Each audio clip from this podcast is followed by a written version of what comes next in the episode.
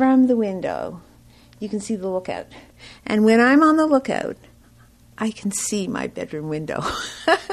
it just, it's that close. Do you see it? So here I am living in the middle of the city with a mountain at my bedroom window.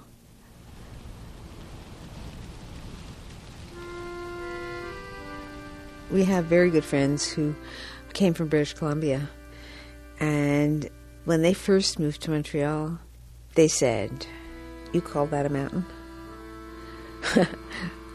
We've got mountains where we're from. I mean, those are mountains. This is nothing but a hill. After they lived here for a while, it became a mountain for them too.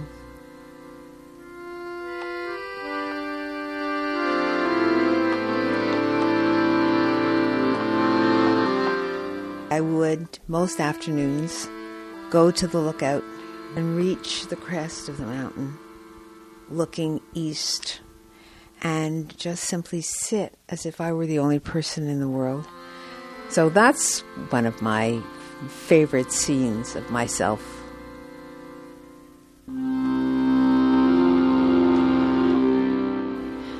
I saw a tanager the other day, this wonderful big red bird, and I stood and watched it hop from branch to branch.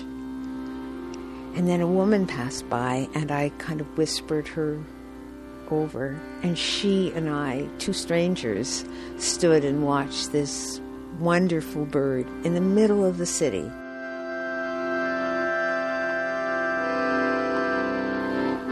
The other thing is, of course, the mountain is where my brothers and my parents are buried. Um, and that's um, where I'll be, actually.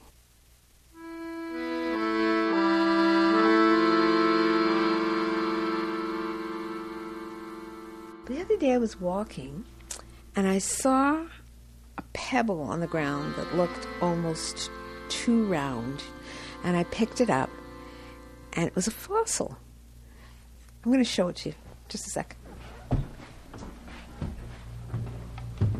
So look, see it? So maybe that's what we do on the mountain is we find these parts of nature, parts of ourselves that we can treasure. Silly. I'm sure it has no worth. But it's really quite wonderful, don't you think?